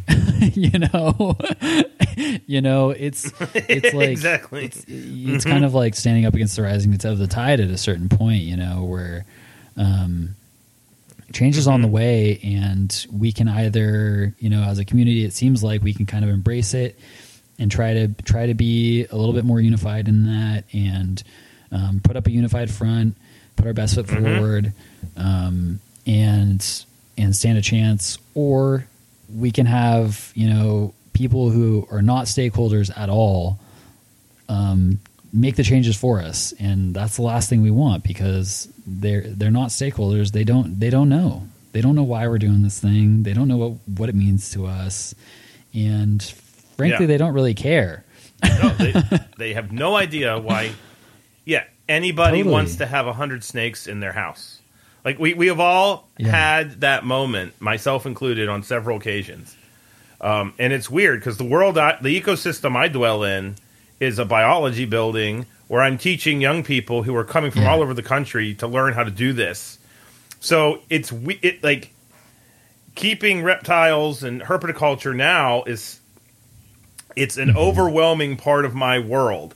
And when I get out of that world and I'm in, mm-hmm. like, I'm doing air quotes, Roy can see them, normal land, and someone asks me, like, yeah. w- what do you do? Great example. I got a haircut two weeks ago.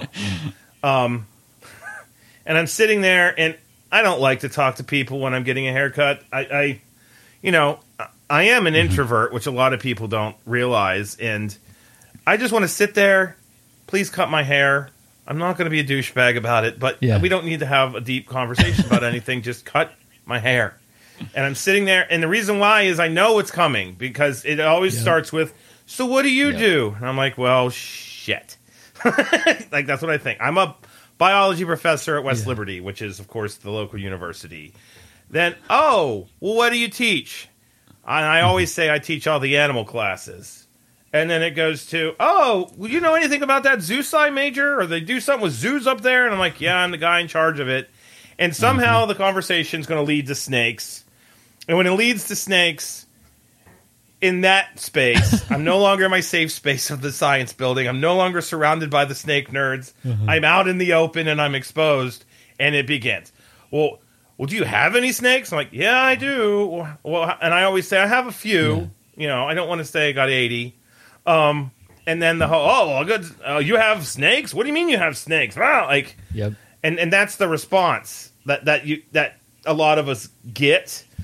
Um, and then here in West Virginia, it oftentimes leads to one of two things. And mm. I am happy to say it doesn't happen as often as it used to. It used to be one hundred percent of the time. But this was one of those examples. Oh, well, yeah. I killed this snake and I killed that snake. And it's just like, oh, God, I have to sit here mm-hmm. and I can't, like, retaliate the way I want to. But those are the people that when they hear I have eighty snakes in my house, turn around and are like, yep. this guy's a total fruitcake. So, you know, we the optics of, of how we're keeping them and everything, when we already have that public image to deal with, uh, it does matter. At some point, we need to acknowledge that that matters. And if they, if you walk into that uh, to a person's collection and it's immaculate and you've got a piece of the rainforest or the piece of um, the Everglades or whatever, and it's, you know, I don't care who you are. Yeah. People look at that and go, wow, that's cool. I mean, I've had a lot of people walk into this office and go, whoa, this is what mean what it means to keep snakes. And I think that that optic, it it it can shut down the the the fear factor, yeah, which is obviously what we're fighting when it comes to people adding regulations and things to us very, very quickly. And then we have the chance to slide and do something that's very precious to me, which is educate, educate, educate. When I'm sitting there hearing about how you killed five totally harmless, absolutely wonderful mm-hmm. Pantherophis allegheniensis black rat snakes, and I, you know, I have an innate reaction I'm not going to say in a recording. I can read between the lines to that. yeah, um, yeah. But you know, you can't lash out, because if you lash out, then you're playing to the yeah. stereotype that he's the crazy snake guy. So we have all that to, to, to fight off and, and deal with. By all means, having nice enclosures mm-hmm. and that being the public face uh, of this is great. Now, what's really interesting is, like, in zoos, there's the, mm-hmm. the exhibitry that you see in zoos, but uh, sterile keeping is the way, like, as, as much as we don't like it, if you've got to produce hundreds yeah. of indigo snakes, you can't have ten by three yeah. by four foot vivs and, and all that kind of stuff. You you have to incorporate um, very large tubs and more of an economical approach. But and so yeah. conservation, there is a purpose for that. But I think that the front facing view of herpetoculture, the naturalistic side of keeping, is absolutely going to do us nothing but good. I mean, yeah, getting away from uh, snakes, I can tell you right now, I saw I've seen some dart frog vivs in the past six months that were like, I don't mm-hmm. care who you are. If you saw those and then realized, like, that's part of herpetoculture, those vivaria are going to put, like, they're going to generate fascination and awe, which is what we need. We don't need well resentment said. and fear. Absolutely. So. And mean, rant. And that's, uh, that's, I've had that experience so many times at this point, you know, where, I've, you know, people are like, oh, you keep snakes? Like, oh, can I see? Can I see? You know, and they've got kind mm-hmm. of like this gross look on their face. Yeah, you know, the wince, like mm-hmm. the wince. But but you mm-hmm. know, there's there's mm-hmm. there's disgust, but there's also curiosity. They're they're they're side by side, and as soon as they see yep. holy crap, it's like vivarium, you know, and these huge, beautiful snakes out basking. They're like, whoa, this is amazing. You know, like, you know, I like the place I was living before I yeah. had, mm-hmm. they were just down in the basement of the farmhouse, you know, and people would be like, you want to go down to the basement? And they're like, oh God, what's this going to be like? They're like, this is mm-hmm. like, this is going to be weird. This is going to be really creepy. And then they come down there, they're like, yeah. oh my God, this is like uh-huh. Cal Academy, mm-hmm. you know?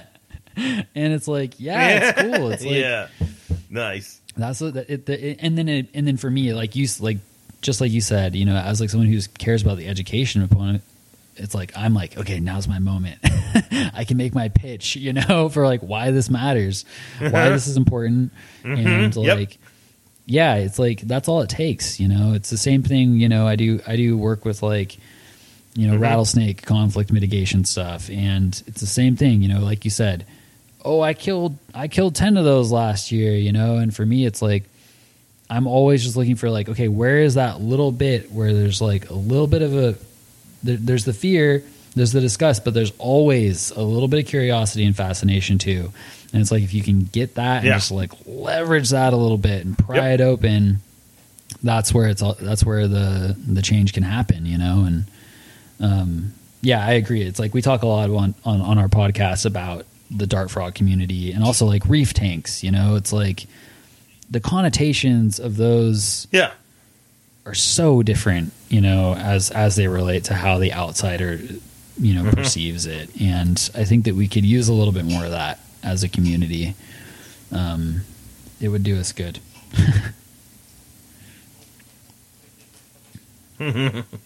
Yep. Yeah. All right. Well, this was great. Thoroughly enjoyed having you on, man. You'll definitely, if the invitation yeah. will be there great, to talk man. about other Anytime. things, just so really you know. So, um, so if people want to get a hold of you, uh, yeah, so you can find how me on do they Facebook. Go about doing that? Um, Roy Arthur Blodgett is my name. Um, I'm also on Instagram at Wellspring Herpetoculture. I have a Wellspring Herpetoculture page there if you want to. Um, like or follow that on, on Facebook and not be my friend. That's fine too. Um, and, um, I post probably more regularly on Instagram cause I liked, I like to take photos of everything and post little videos and stuff like that. Yeah. So that's probably the best place. And yeah, you can catch our podcast at Project Herpetoculture. Yep. Thank you. All righty. Well, thank you, sir, uh, for coming on. This was great. And you can find me at uh, Zach Loafman on Facebook. Uh, look me up online. I'm always looking for grad students who are into this thing. And if you're listening to this and you're in high school and you want to go to college and literally work with snakes every day you're in school, uh, hit me up for that as well because we have our ZooSci undergraduate degree. And I don't ever plug that. I always plug for grad students. But you know, we have students from literally all over the country doing that. And over four hundred individual animals on campus. So, including Spilotes pilatus. We don't have sulphureus. Well, we have uh, the other guy. Um, in fact, one of our, our male is, he's he. It's really funny. We got the male, and I thought he was big. And then I hadn't really worked him, worked with him for a couple years, and now he's big. He was not big before. I mean, he's, he's mm-hmm. an eight, maybe nine-foot monster. Um, anyway. Uh, you can also find me on Instagram at Doctor Crawdad. And then Matt, even though he wasn't here in person, he's always here in spirit. Uh, you can find him at Serpomitra. Uh, I know that Matt has stopped shipping until after the holiday season. So there is that, uh, that piece. And we're doing this right before Thanksgiving. So have a happy turkey day and be sure to eat your theropod, that is dinosaur. So that's what I tell all my students at West Liberty. Um, So with that being said, have a happy, see ya.